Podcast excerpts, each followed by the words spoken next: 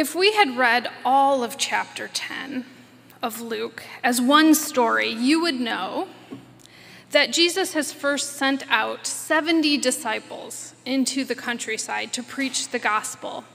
Those 70 people have returned to him, and they are amazed at the amount of power they've been given. Jesus warns them and says, Don't gloat. That power is for building up the kingdom of God. Then one from the crowd, a lawyer, asks him, Who am I responsible for? And Jesus tells them the story of the Good Samaritan. Finally, chapter 10 closes with Jesus and his crowd, his party, traveling to this village where Martha lives. I want you to have that background because, read in its absence, you might believe that Jesus is hanging out alone with these two women. There's a very famous Vermeer painting of Jesus with Mary and Martha, seemingly alone in a very beautifully lit room. Read in exclusion, you can be excused for reading right over the fact that Jesus is traveling with 70 plus people.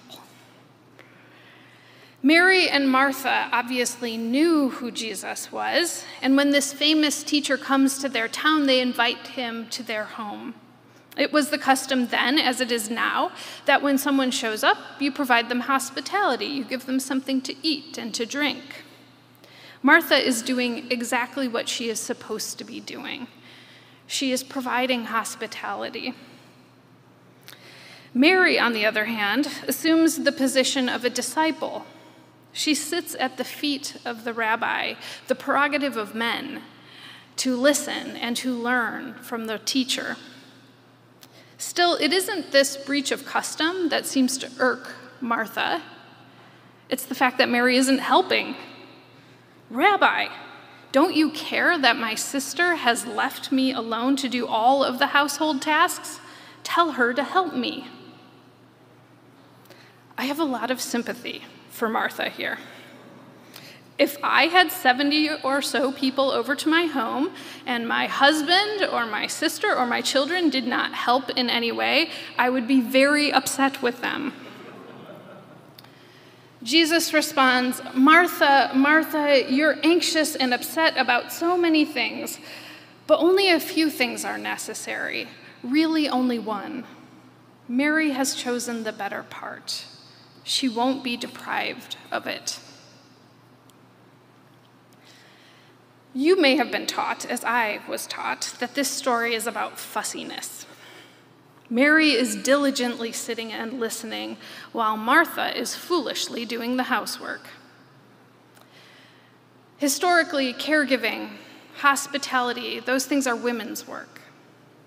Western culture has a long history of denigrating women's work. And I think that plays into this into the history of interpretation of this story.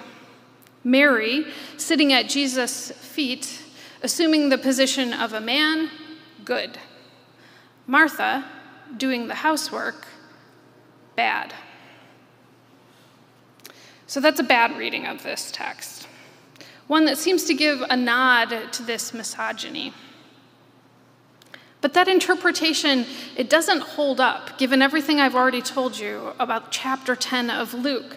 You might remember at the beginning of the sermon, I told you that Jesus has just finished telling the crowd the story of the Good Samaritan. And the story of the Good Samaritan is all about hospitality. It's about providing care to the stranger, providing care no matter who the person is. So it makes no sense that Jesus would be condemning Martha's work, work he's just validated. I think the story is not about housework at all. It isn't about what Martha is doing, it's about how she's doing it. Depending on the translator, Martha is variously described as anxious, worried, upset, or distracted. Distraction is the one that gets me, perhaps because I know it so intimately. I have this image in my head of a tire spinning in the mud. It can't catch, it can't get traction. Distraction is all about motion with no forward movement. It isn't what Martha's doing, it's how she's doing it. I don't need to tell you that the world is on fire. There are demands for our time and for our attention coming at us from every corner. We need to stand up for gun control, for trans rights, for abortion rights, for civil liberties, for climate change policy. Here in Kalamazoo, we need better and saner systems and structures to deal with the homelessness crisis, better policies for people coming back after incarceration. I could go on and on. You could go on and on. There is so much work before us. Too much work, really. Sort of a modern day equivalent of 70 house guests descending upon us unexpectedly. I can't think of a better way to burn yourself out, to become useless to the kingdom of God, than trying to deal with everything all the time at once. You'll spin your wheels, you'll have no traction. Mary sits at Jesus' feet. She is learning from the rabbi. She is focused, doing one thing the most important thing in that moment. It's obvious to us that sitting and listening to Jesus is certainly the most important thing in the world. Sadly, you and I don't get Jesus in the room. Our choices aren't between sitting at Christ's feet or working in the world. Our choices are, in some ways, much harder. We have to figure out for ourselves what the greatest need is and to stay focused on that need, to not get distracted. Like all people, my Kalamazoo College students struggle with this. For the first time in their lives, they are often looking at the world with adult eyes, and what they see concerns them worries them. They see the harm that they've inherited, and thank God they are motivated to fix it. But no one can do it all. When the world is on fire and the needs are many, you have to stay focused on the work that is set before you, and you can't do it all alone. And this is what's so hard about it.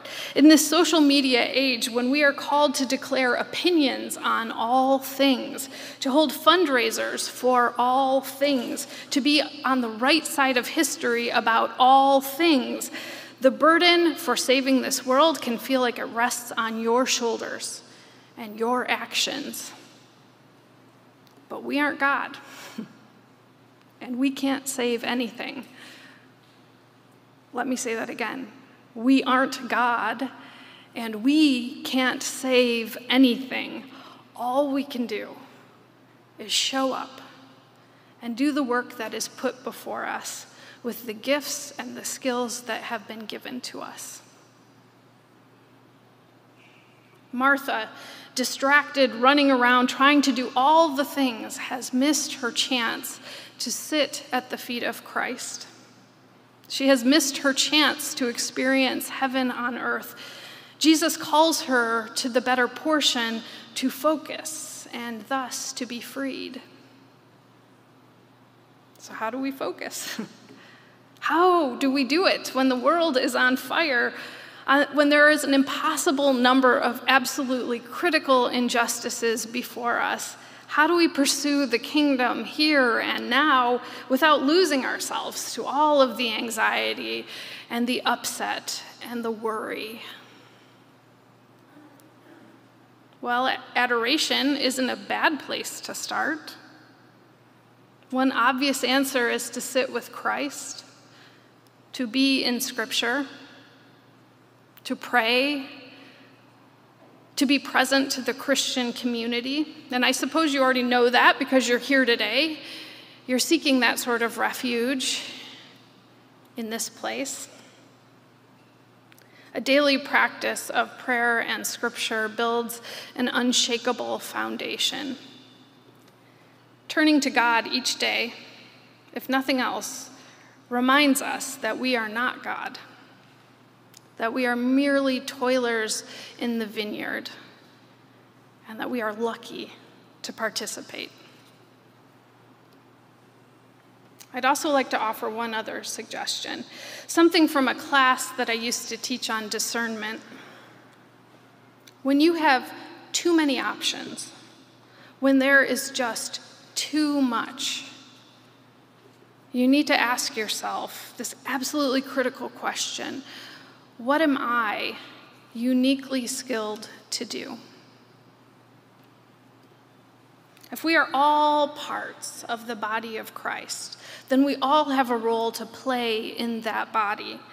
Some of us are organizers, some of us are fundraisers, some of us are the public face while others pass out flyers or tend to the children.